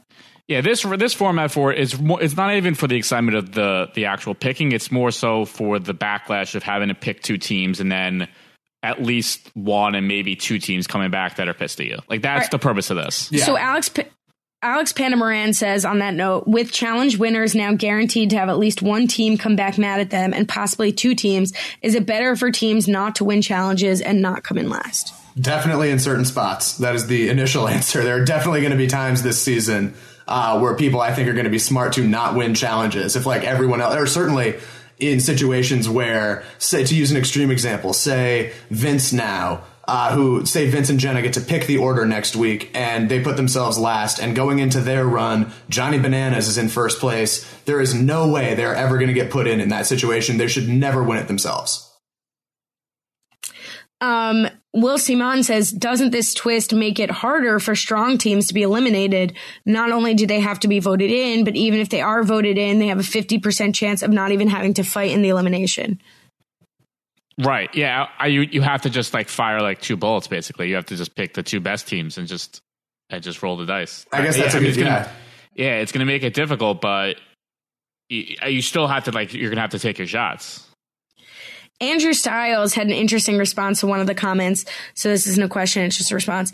I think it will prevent people from just tossing in the weakest team thinking they won't come back. Because if you're having someone come back and getting that target regardless. So it's like, you know, you can't just throw in the layup and know that they won't come back because you have to pick two people and one of them is going to come back. So it almost, by that token, it incentivizes throwing in the strongest team. Well, if someone's going to have a target on their back, if I'm going to have a target on my back anyway, let me take a shot. Well, the other, I would say, it almost Right. potentially though for the, the weeks down the line, if you put in two really strong teams, at least one of them will come back, and then they're going to be front runners to eventually win a challenge themselves. And then, how likely is it that you're going to stay safe after when they get to make two nominations?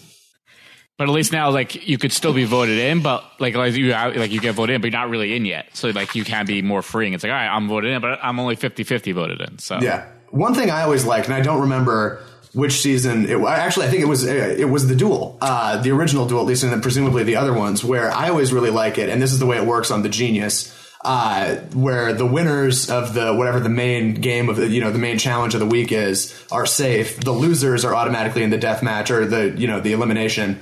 Uh, and then the losers get to pick their opponents out of everyone else who did not win the challenge. Like I think that is the most interesting social and political dynamic is when the challenge losers get to pick the people they play against in the elimination. So I, I would be for a scenario where the winning team picks one of the teams that goes into the jungle, and the losing team picks another one of the teams, or a house vote picks another one of the teams. I, I'm definitely on board with whoever's suggestion it was to mix it up and have more than just one team essentially be head of household. yeah. I agree. I do agree that they sh- it almost would be interesting if there was a second person making a pick. Yeah, like if they had like the winner pick and then like everyone else in the house vote for a second one. Yeah, they could have done it where the, there was more power, like power was dispersed to more places. Um, so Mike Bloom, who will also be joining us on a recap podcast this season to be announced, um, asks, so, or says, I don't know. Um, so we're combining the three nominee twist of Big Brother with the purple slash white rock twist from Survivor. I'm not sure if you guys talked about this before, but are there any formats from reality shows that you want to see the challenge adopt? Or adapt, he wrote. Sorry. Either one's fine. They- They should have family visits. It's called Bloodlines. No, uh, I, I mean, I wanted them to do a second chance type thing for survive for uh, the challenge where people vote for the cast, but I don't think that's ever going to happen. Yeah, it seems like they probably are pretty dependent on like their regulars, right? Like there's a reason they keep having bananas back, for instance, is because he keeps drawing people in. Immunity idols on the challenge would be pretty wild. I think one of the the biggest things that I want in so um Tim Heberlin on Twitter, I don't have his name up. I think that's if I mispronounce your last name, I'm sorry. You know I know who you are. Um so he told me to watch Redneck Island. I've been talking about it this and I think last season I talked about the format, but I really do think this would work. Basically it's just a redneck edition of the challenge to the point where last season they called the elimination the pit. Um it was very entertaining and um I watched last season and the thing they do at the end is so it's guy girl teams. And so, say Brian and I are a team. If we get put into elimination, Brian will face off against the uh, the other team's guy and I will face off against the girl totally individually. Whoever wins, regardless of team, they come back and they form a team. So if Brian goes home and I move on, I get the person who beat him as my partner. And to me, it like the way they did a rookies ver- versus vet season and it made for very interesting pairs because a lot of the vets stayed on and became vet partners. And I think that would prevent a lot of people who get taken out by their partner um, it was like a lot of stuff like that happening and you end up with a really strong cast towards the end for the final. So I think that should absolutely happen. I think that would be a really interesting twist. That sounds really cool. I actually like something you mentioned, Brian, like some idea like a hidden immunity idol or like a maybe a power of veto with like a separate competition is probably too much. But like a hidden immunity idol or something along those lines would be awesome. Like some way that someone can get put on the block and then be able to just take themselves off without having to mm-hmm. actually, you know, win a competition. It's definitely not the medallion to power. Um, so Derek Boucher says, or oh god, you've told me how to pronounce your name too, and I think I just bouchered it, butchered it. Um, okay, would there be any chocolate or other candy that would be better than your first kiss, first love, hypothetical first elimination win? That was hysterical, right? that was so she's like, oh my god, I better than the first time I fell in love, better than my first kiss, and I had a Kit Kat last week that was just dynamite, and that was like, it was such a random to list that last, by the way, too, not just to even include it. yeah. So, how did you guys feel about um, the way this uh, final played out, or this elimination played out? I like this. I like this elimination a lot. Like if I know we, I don't think we've had a season where they've repeated eliminations in a lot while. I don't know. I block. I feel like I blocked them out so quickly. But I mean, this was one that I would be fine bringing them, them bringing back later on. Well, let's stay with the idea of you guys being a team here. Now, I have met both of you in person at the live Know It Alls. Uh, Brian, I'm going to estimate that you are six foot eight, uh, and Ali, you are substantially shorter. I feel like this. How would they even construct walls if you guys were a team? Don't you guys both need to be relatively the same size for this to work?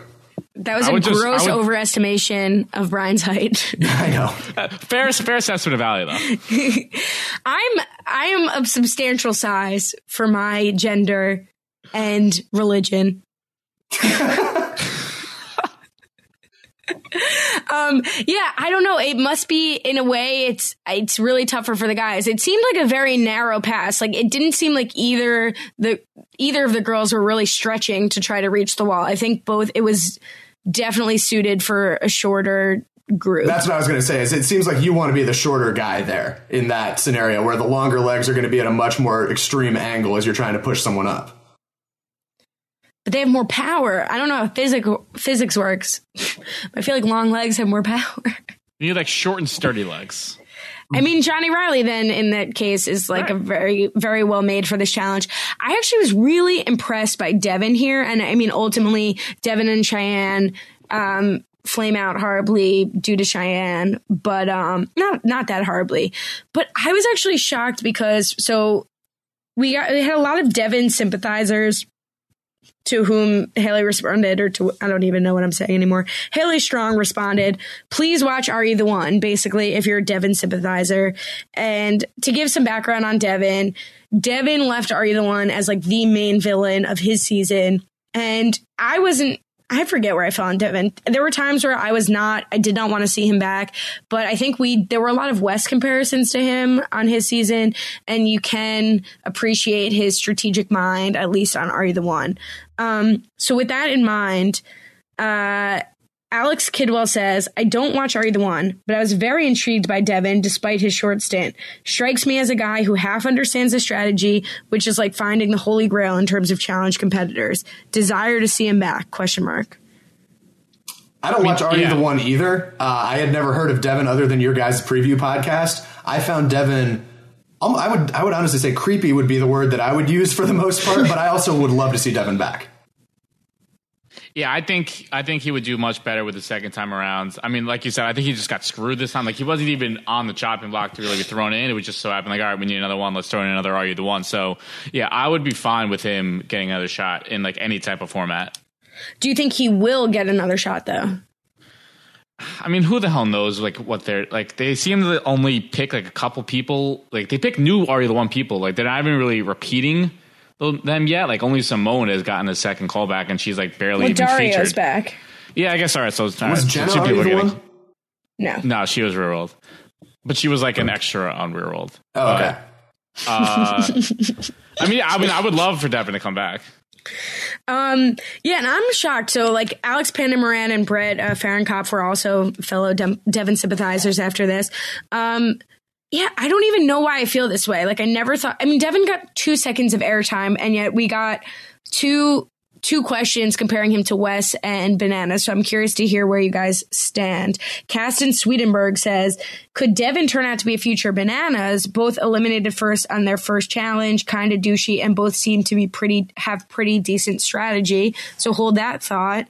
And Joe Braga says, based on the edit, especially seeing Devin and Wes together in two separate instances, don't you believe MTV producers are really building up Devin to be the new Wes?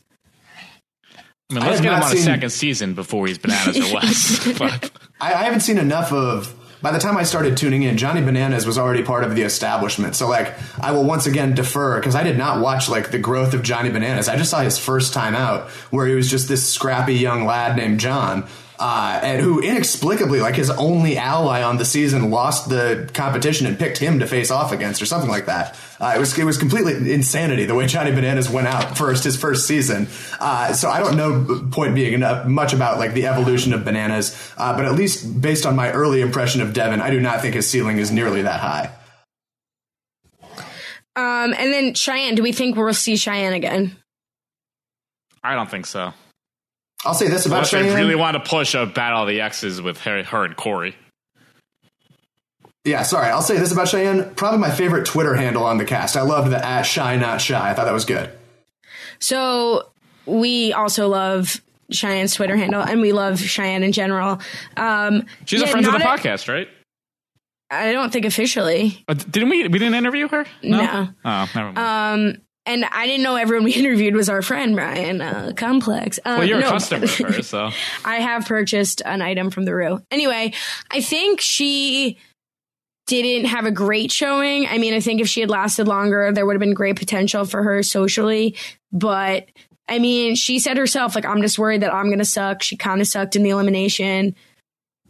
I don't really see the challenge as being her strength, but I liked her as I liked her on Are You the One on TV. So, out of the legit rookie rookies, this is their first season on a challenge. Who do you think does have the potential to be the be- like the long term staying power potential? Lee. Devin. Uh, cause there are not that many real like first rookies. Ashley potentially, depending Yeah. on what continues to happen. I'll say Ashley.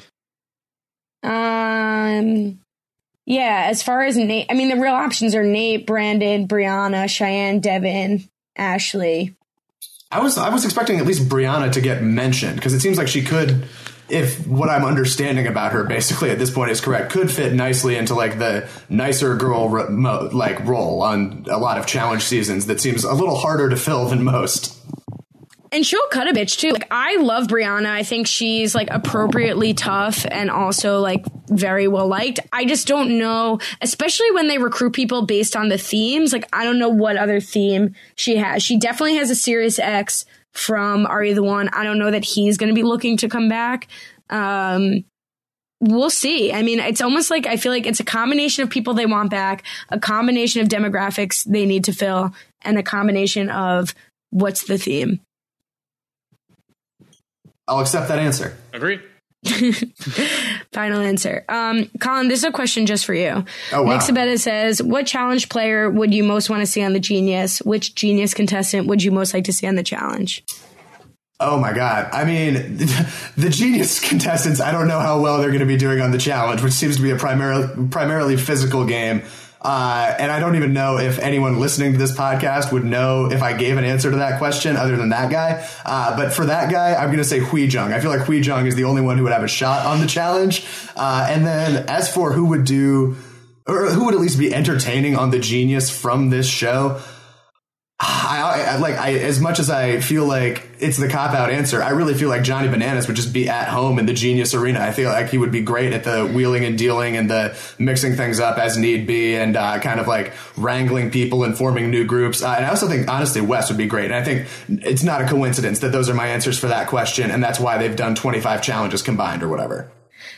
I don't know anything about the Genius, but Shame on you. actually, actually, I wa- I listened to the podcast on why you should watch the Genius. And I thought that was very entertaining. Um, but uh, have you seen Bananas with a Puzzle?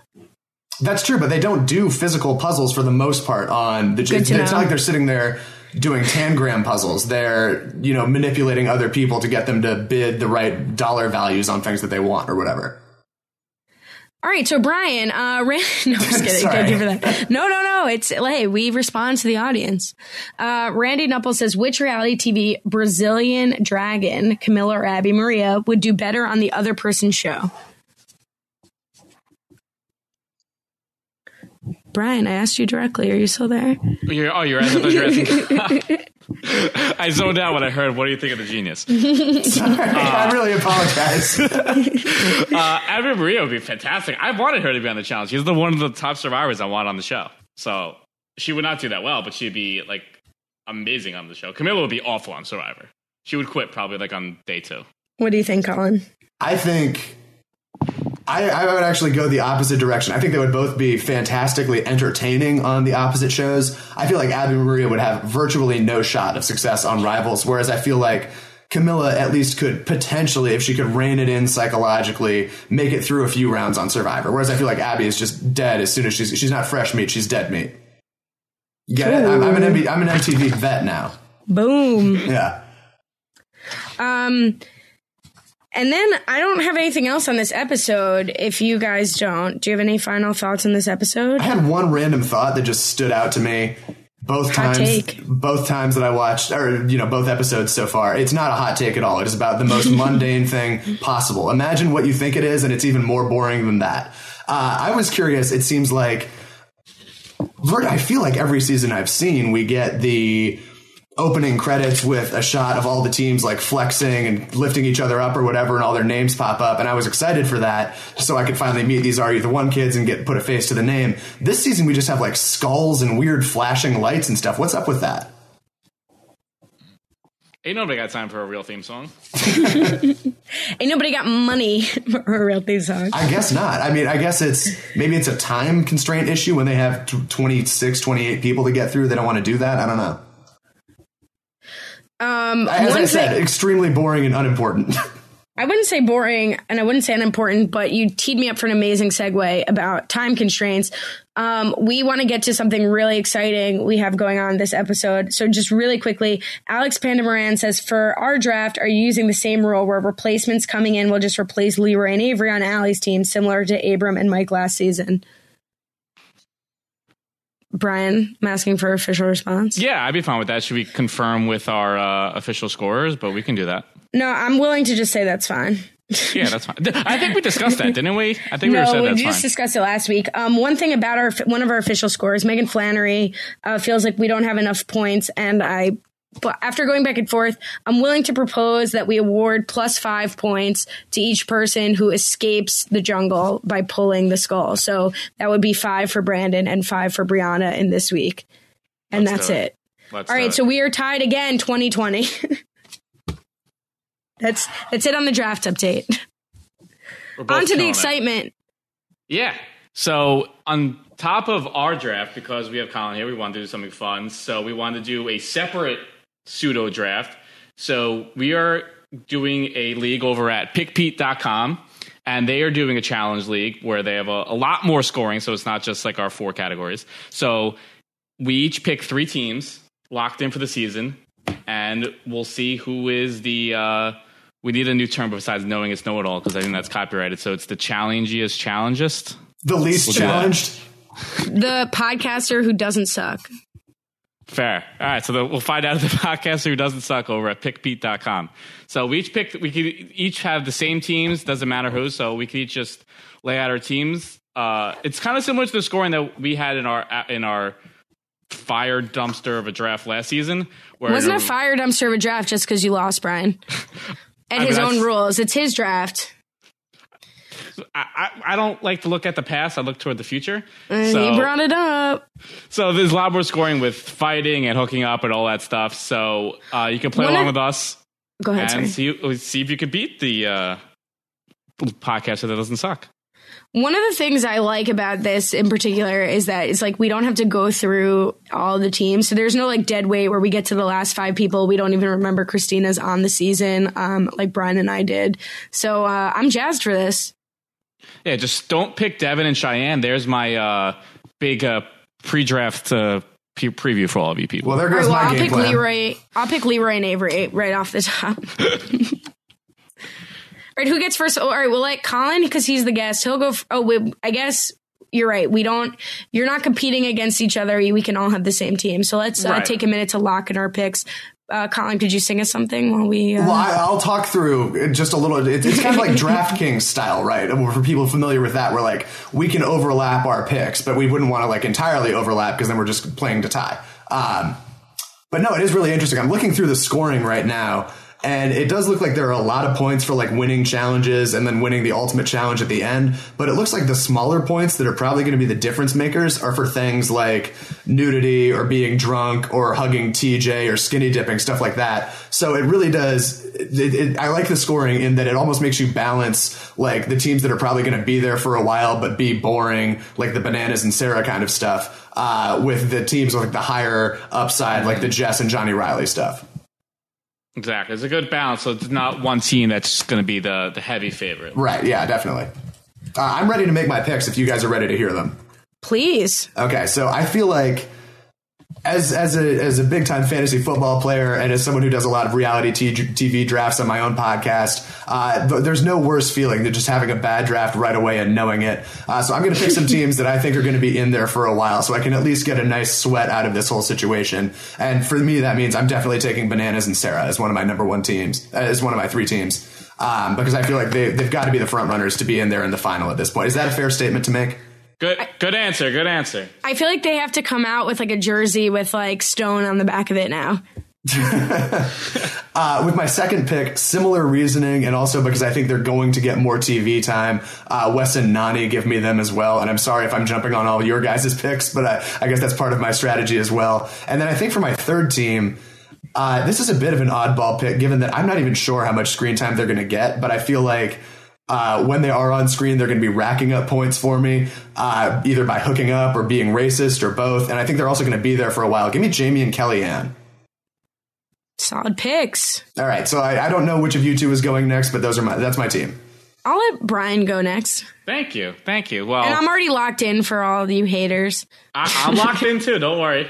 Uh, my first pick. This will come as no surprise, but I am the the, the head of the uh, the banana crew. So uh, I'll take bananas and Sarah with one of my picks. Obviously, I feel like if I didn't do that, I'd be I wouldn't be myself. So I have to go there.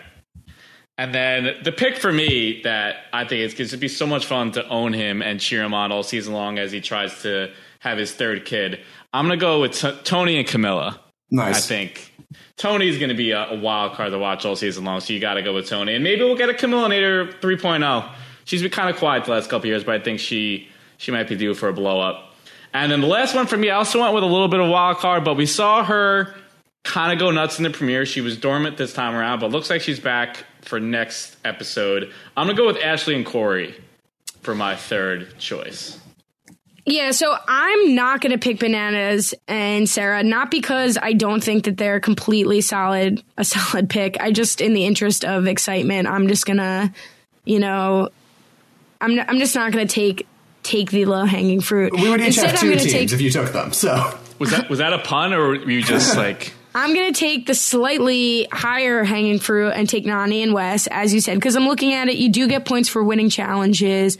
Um, one thing I will admit is that there's a womp womp section here that I love, and I was reading it and was like, yes, yes, I want these people. And then I realized you lose points for crying, vomiting, verbally abusing another contestant. So all of these people were picked with those being point gaining items in mind. So please don't make that mistake when you go to pick Pete I did that and too. join us. Uh, yeah, our bad. Tony's Um, a cheerful person though. He doesn't talk down to people. He's a lover. He's not a fighter. right. Other than his brother. You're on my time now, Brian. So my next pick is uh, Jenna and Vince. I'm shocked that nobody else picked them. I think they made a strong showing in the challenge. I also think, um, well, Jenna has a boyfriend, so I might get minus points for them them talking then. But I just felt like they were a solid pick, a link to bananas to potentially getting to the end, but not picking bananas. I also think there's some killing it stuff that's totally bizarre. I think uh, I could see Vince doing that. Um, yeah, so there these are some fun categories. Um, and then Ashley and Corey. I also went with, I'm upset Brian picked my, what I thought was a sleeper pick. I always bet on Corey. He's good for a hookup. We see Ashley's good for a hookup and some drama. He's also good in a challenge. So I thought that that was kind of the best of both worlds pick there. I love it. I'm over here. I'm on pickpete.com right now. I'm looking at the scoring. I'm excited to input my lineup. This is great. Um, yeah, so come hang out with us here. We will give updates on this as well. Um, totally free to sign up. And uh, yeah, I'm excited. I'm excited to hopefully take down Colin. Colin and I have a a tortured history with drafts Oh, in God. the past. Care to enlighten my the God. uh, unenlightened? Um, I'll be the uh, eh, what is it called? Like when you craft the narrative. Like if you're the person who tells the story, you're always Jonathan Penner. No, no, no. I just mean like it's it's better to set be the person setting up the story. So, um, Colin and I were involved in a fantasy football um, draft. Uh, we I decided to completely collude and hose him. There was nowhere in the rules that said that wasn't allowed. Except Colin right was- in the rules, it says it's not allowed. Colin Colin was a bit of a Nate about it, and yet I was still able to get corral most of the people to collude with me, and I wiped the floor with Colin, and then retired um, promptly after that. All right, that that's a lot of that is up for debate. It's my show. You're a guest. I, I will respect that you are the veteran and I'm the rookie, and I'm and I'm still earning my stripes, and I won't put up a fight. I'll go into the pit like it's my job. um, one question, and then some drama, and then I will let you go, Colin, because I'm trapped you here long enough. Brian, you just have to put up with it. Um, I zoned out a Uh, long time ago. Don't worry. that's rude to say because people listen to the podcast. So, um, we have a question about Are You the One season four. It was announced that Are You the One season four will premiere June 13th. I remember it because it's the day after the Tonys, which is like Christmas. Um, Sure is. and uh, a lot of concern, shocking concern, happy to see concern from people about whether or not we would be covering it. Um, we got a question from Andrew Stiles. With the excessive Are You the One for trailers, I think the question on everyone's mind is what will happen with the podcast? Please tell me you'll still cover Are You the One? And then there's some speculative question, but we'll get to that when we get to that. Should we leave it as a cliffhanger or should we say definitively? No, I mean I've already answered Kristen Kennard on Twitter because if people want to know wh- why, what do we have to gain by leaving a cliffhanger on whether ah. or not we'll have a show? That's what all reality shows do, but they don't know to gain. I figure we should do the same. Yeah, but they have a dedicated audience and you know a budget and stuff. so basically, we'll, We'll be. We'll be doing it. We may or may not have to introduce some substitutes. Colin, you may want to start watching Are You the One so you on can help it. us out. Let's do it. Um, but yeah, we're, we're excited to cover it. With that, there was some drama being stirred up on Twitter with some Are You the One people. I don't know if either of you gentlemen saw this. I'm usually the scrub who has to look at Twitter, so I'm sure neither of you saw this. Um, I'll win a little bit, I think, I, if I know what you're, where you're going with. All right, so Brittany and Chuck, who were on last season, who are still together, who are not perfect matches, but are perfect for each other, um, got into it with basically everyone they could possibly get into it with strangers, people on the show. One of the, my favorite things is that Chuck tweeted at Nathan and at Brittany at Are You the One and at the challenge, hashtag Nuff said, a picture of him skydiving. I don't know who that guy is, but I love it. Yeah, I mean, basically, they were picking fights purely with the intention of getting attention, which I respect. Like, look, you're off the show, you want to get back on the show, go ahead and stir up Twitter drama. Got Frank and Bananas on as rivals. Um, but yeah, it was just, you can go check it out. It was mainly between Vince, Chuck, Brittany, and Jenna. They were really um, heckling them. Uh, Chuck said, you know, we'd have you guys crying like Nate if we were there. Watch out. I can back it up. And, you know, Jenna was taking the high road of like, some people don't deserve responses. And Brittany was just like, girl, like, you, I hope I'm on the challenge with you. Like, I'll kill you. I mean, she didn't say that. That's paraphrasing. Um, there was also some drama between um, one thing I thought was amazing. Cara Maria said, no stranger to Twitter drama, said also Mr. Fail telling other people to earn their stripes got me like crying emoji. Vin, cry laugh emoji, hashtag Vince fail, hashtag shut up Aneesa, hashtag girl bye. And Vince replied, Oh, Cara, you're so adorable. Thought you'd be too busy cuddling with your cuz to comment about me. Hashtag thank Abe for the money. Um, boom roasted. Uh, and then finally, there was some, speaking of Cara, drama between. Um, it's her birthday, by the way, too. Shout out to Cara. Do you just know that, or for did you like see that somewhere? I choose not to answer. Colin, you're welcome back anytime. um, so Coral, OG Coral got into it with Cara. Um, Coral, for anyone who saw, did a podcast with um, Ace, who's a renowned uh, challenge recapper, and someone posted a clip about Coral throwing shade um, about Naya and Jess, and Cara in quotes, Carrie Marie has a lot of nerve. So I guess Coral was mispronouncing her name. Cara tweeted back, You are old news, Coral, spelled K O H R E L, which maybe she's a Survivor Kaoh Rong fan. Uh, go feed your baby. Coral responded, Sick Your, burn. your That's whole vicious. your whole ugly bullshit was plastered all over TV and you expect me not to comment? Do dirt in the dark, dummy. Which please remind us to quadruple D someone, do dirt in the dark, dummy, when they come for us on the podcast. Um, then to the point where Coral was responding to strangers. Uh, so Brittany and Chuck were also responding to strangers.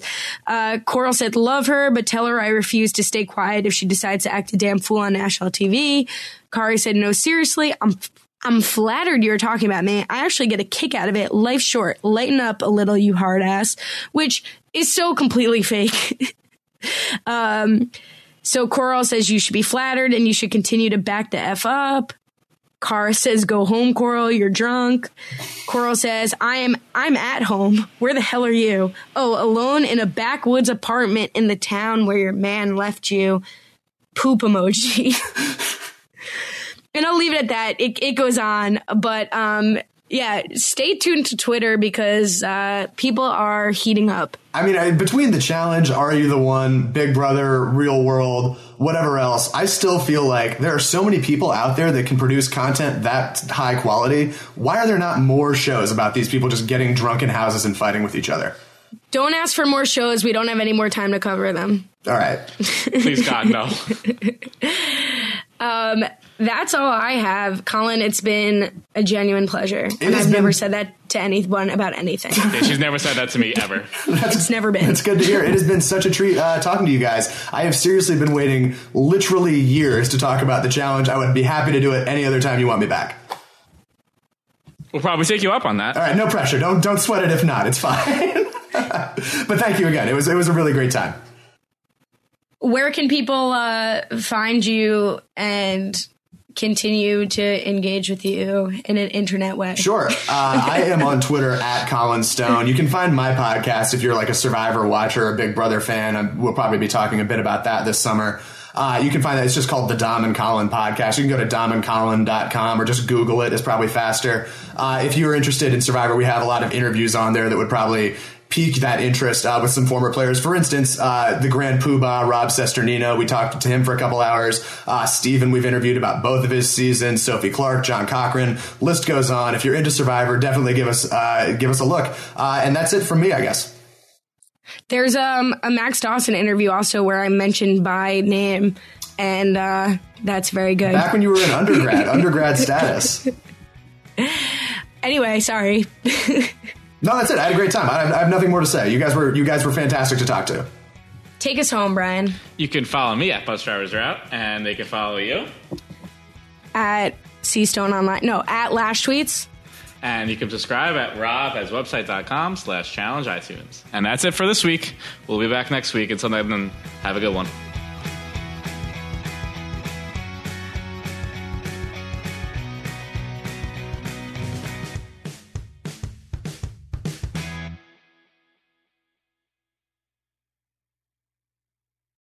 With the Lucky Land slots, you can get lucky just about anywhere.